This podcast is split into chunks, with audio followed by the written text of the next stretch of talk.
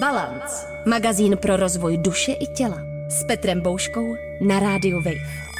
Balance.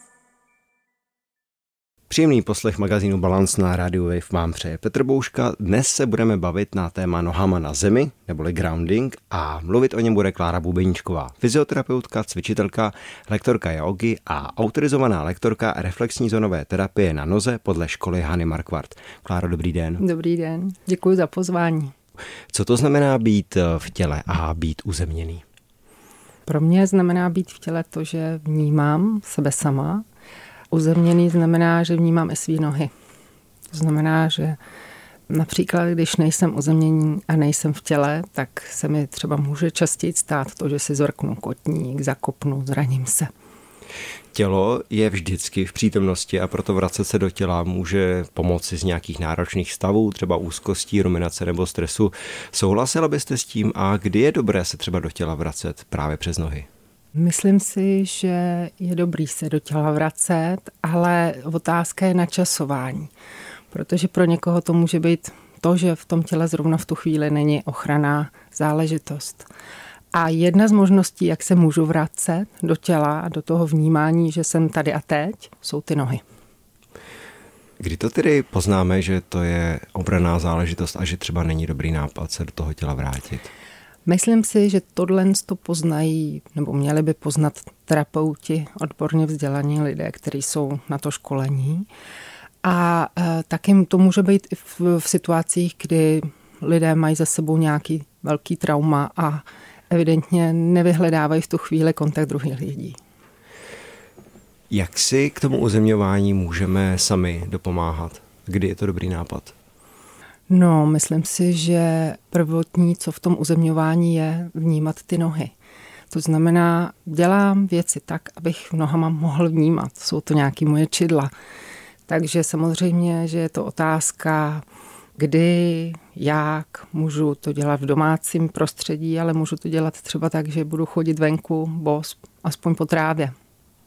K tomu se dostaneme, k tomu chození na boso a já vím, že existuje ještě celá řada takových cvičení nebo technik, kdy vám s tím uzemněním může pomoci někdo druhý.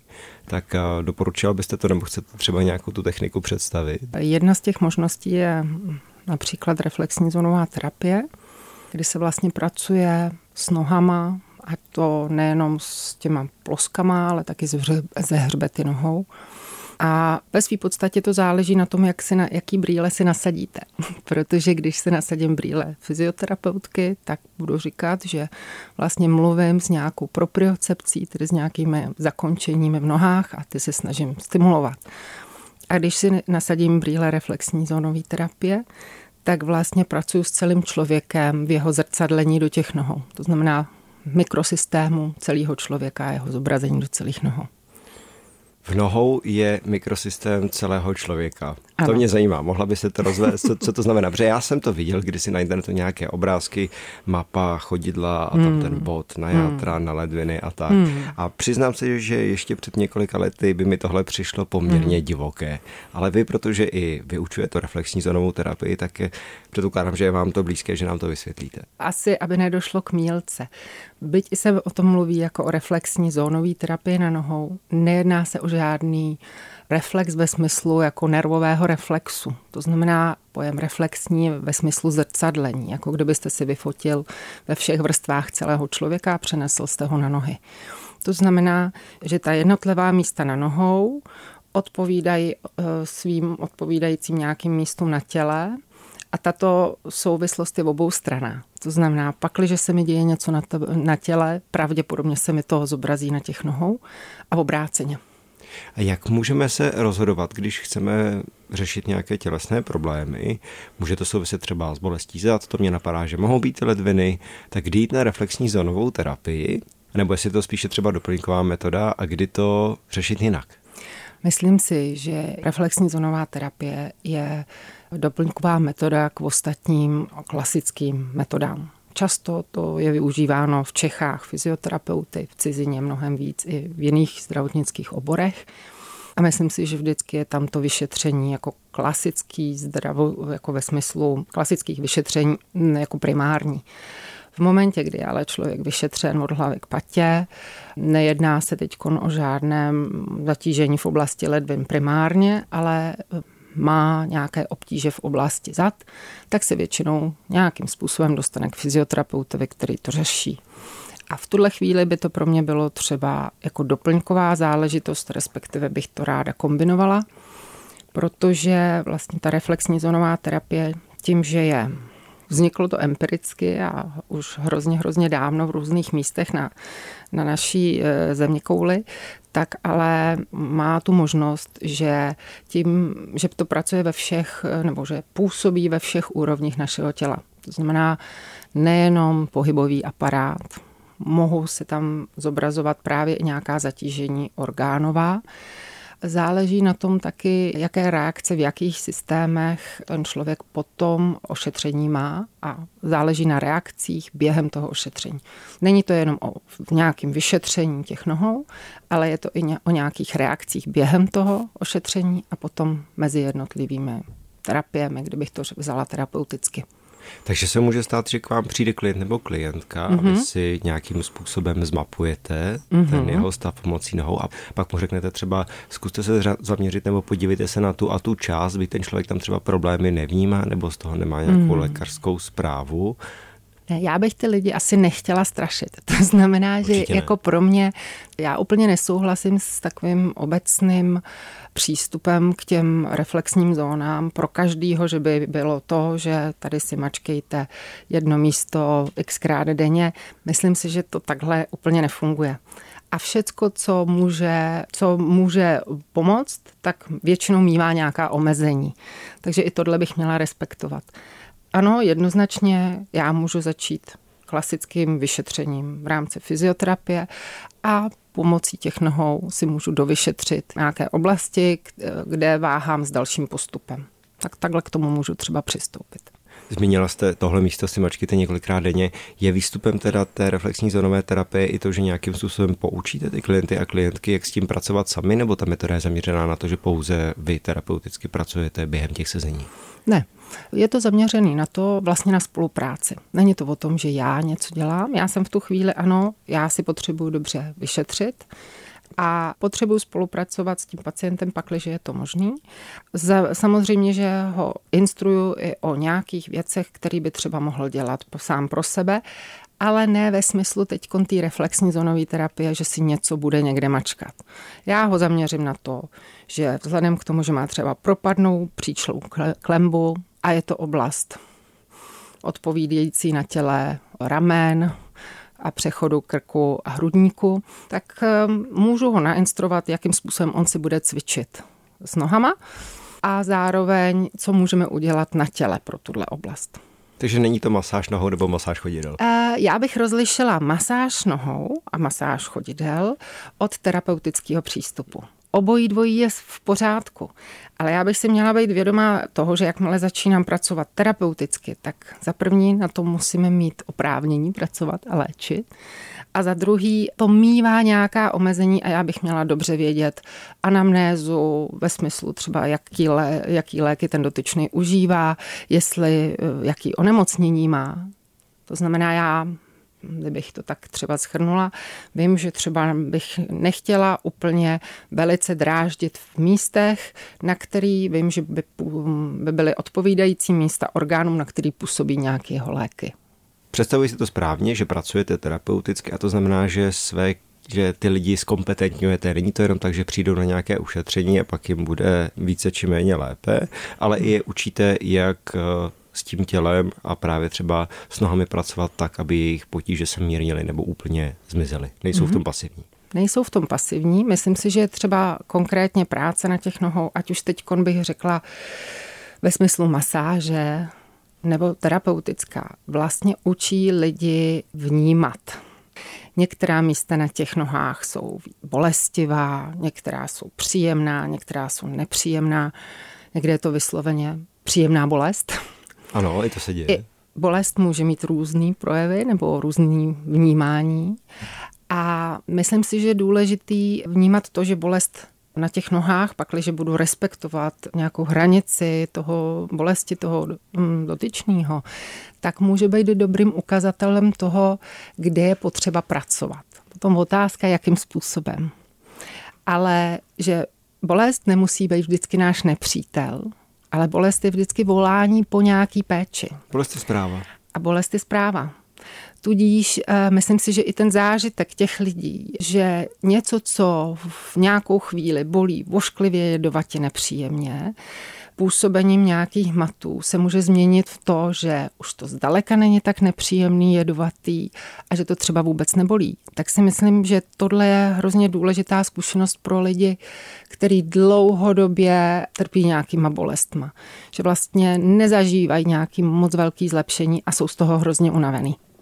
Napadlo mě, že nejenom ta bolest může být informace a můžeme ji zařadit do té škály příjemné, nepříjemné, ale že to může být třeba i nějaké mravenčení, bodání nebo možná i šimrání, že i k tomuto mají lidé různý vztah. Určitě. Mm, myslím si, že obecně velká lehtivost na nohou nebo na těle poukazuje na relativně vysokou dráždivost nervového systému. A myslím si, že tohle bychom úplně podporovat neměli. Ano, eh, různé mravenčení a jiný projevy.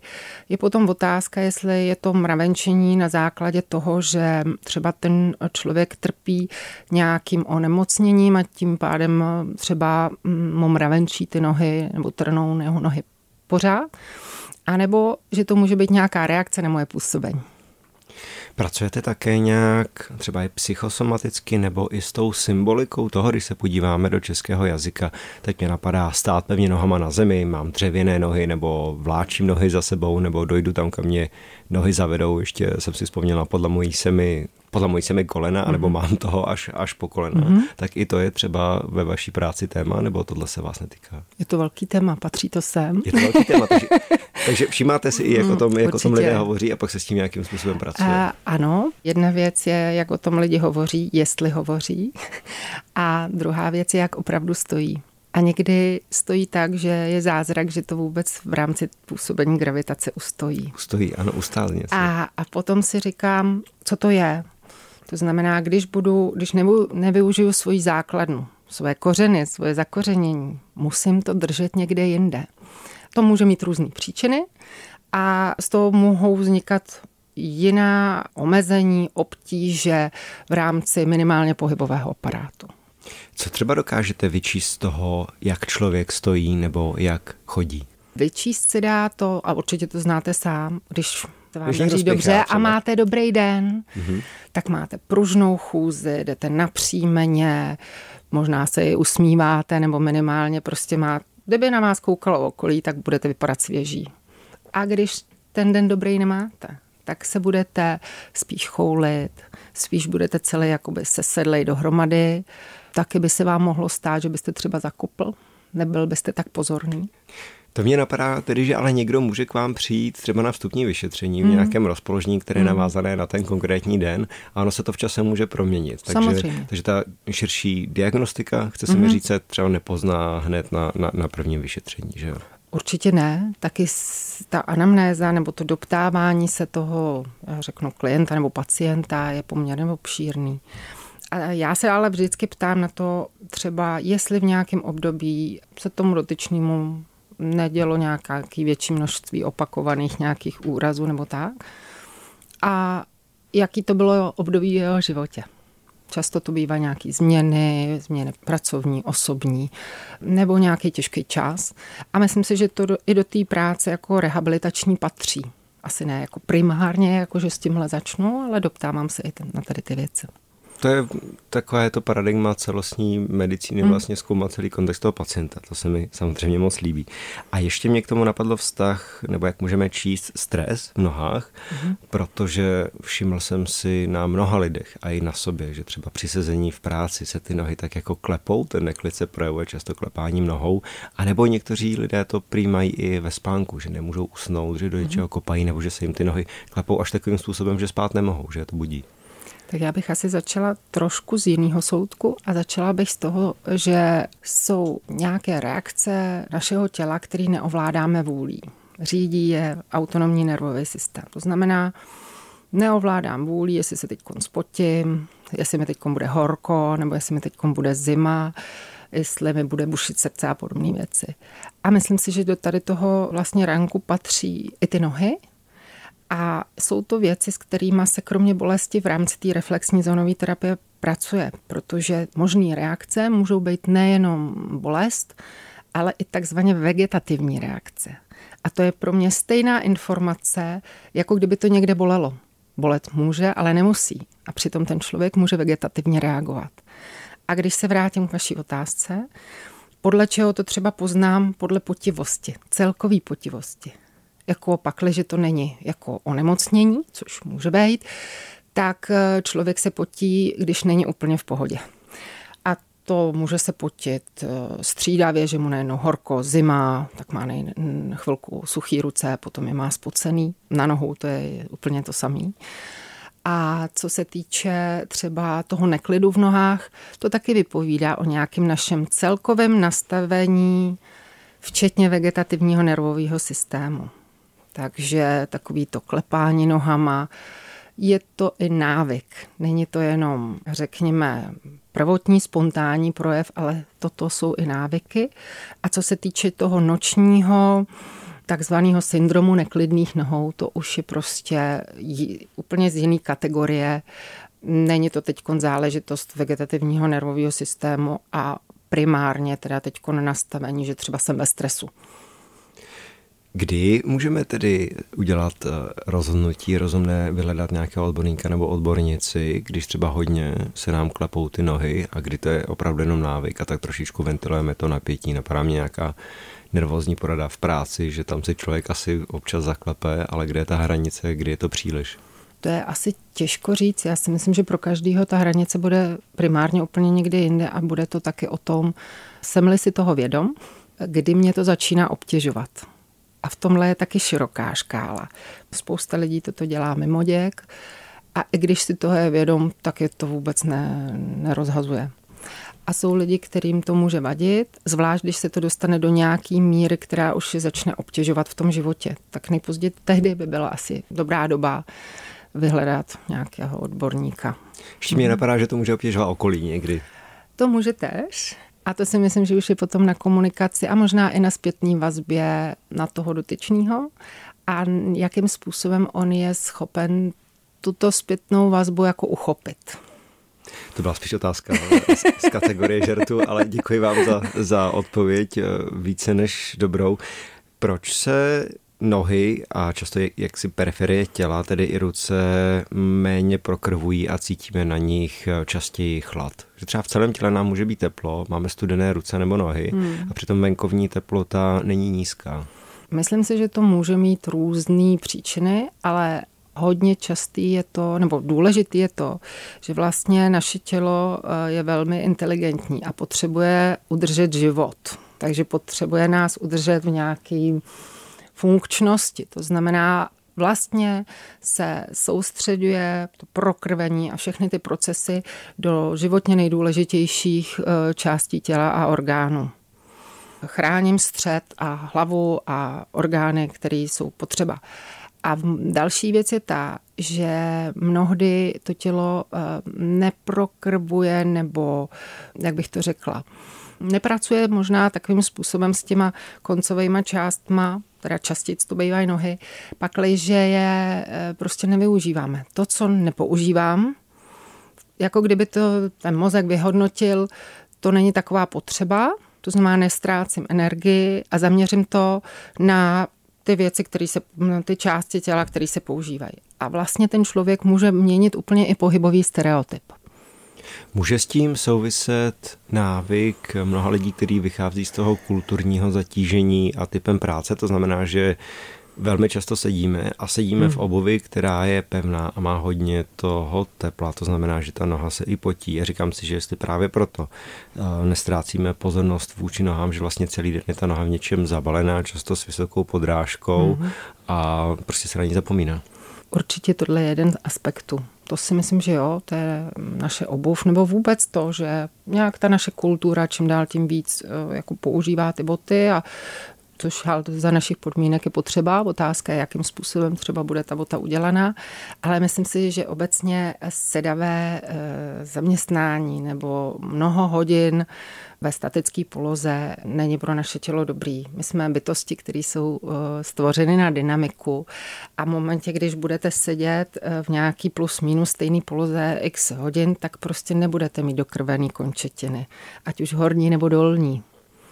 Co to chození na boso, já předpokládám, že to má své benefity, tak se zeptám spíš na to, jak s tím začít, pokud člověk na to není zvyklý a celý život právě má návyk chodit v obuvi a potom, co si myslíte o těch botách s velmi nízkou nebo tenoučkou podrážkou? Tak to je taky zajímavá otázka. Já si myslím, že chodit bos by měl člověk v určitých v tom adekvátních podmínkách, myšleno venku na trávě, v nějakém prostředí, kde se nemůže a priori zranit od malinka.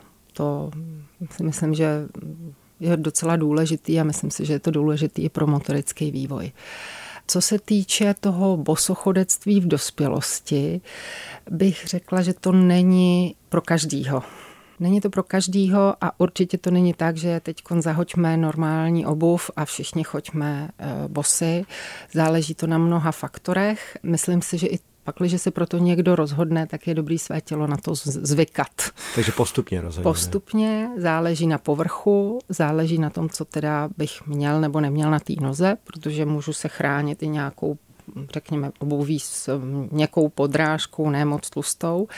Ale co se týče takových těch bot s úzkou špičkou, s tenkou podrážkou a ještě často v kombinaci s, u žen se silonkama, u mužů teď už je to lepší, ale bývá to to samý, jakože nějaký vlastně umělý materiál, který odvádí to teplo. V zimě lidi mrznou, nohama se nemůže, teda prstama se nemůže hýbat, Řekla bych, že v tomhle je často pánská, eh, řekněme, oficiální obleková obuv ještě na tom hůř než ta dámská. U žen jsou to často podpatky a to je taky diskutabilní. Ale mm, myslím si, že to tam všechno hraje roli, to znamená nejenom podrážka, tvar boty, ale z jakého je to materiálu a taky co mám na nohou. A jestli si nezaškrcuju třeba ponožkama prsty k sobě, jestli mám dostatečný prostor protože často ponožky vypereme, oni se srazí a teď už já tam mám málo prostoru, to znamená, můžu mít velkou botu nebo pohodlnou a najednou se mi ta noha nebude prokrvovat a nemůžu hýbat prsty.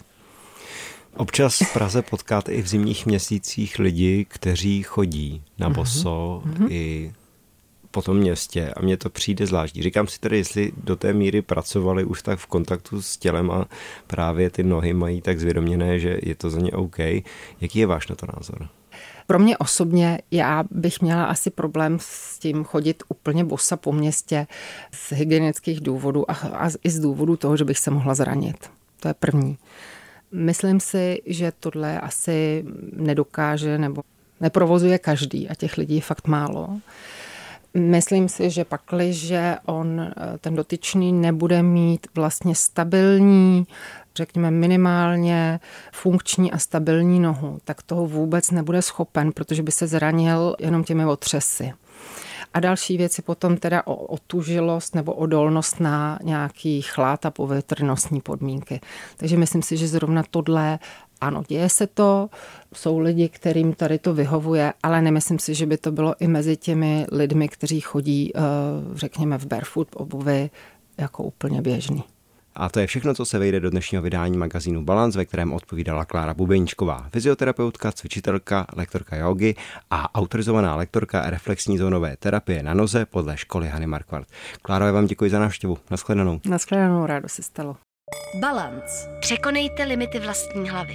Balance. Přihlaste se k odběru podcastu na wave.cz lomeno podcasty a poslouchejte Balance kdykoliv a kdekoliv. I offline.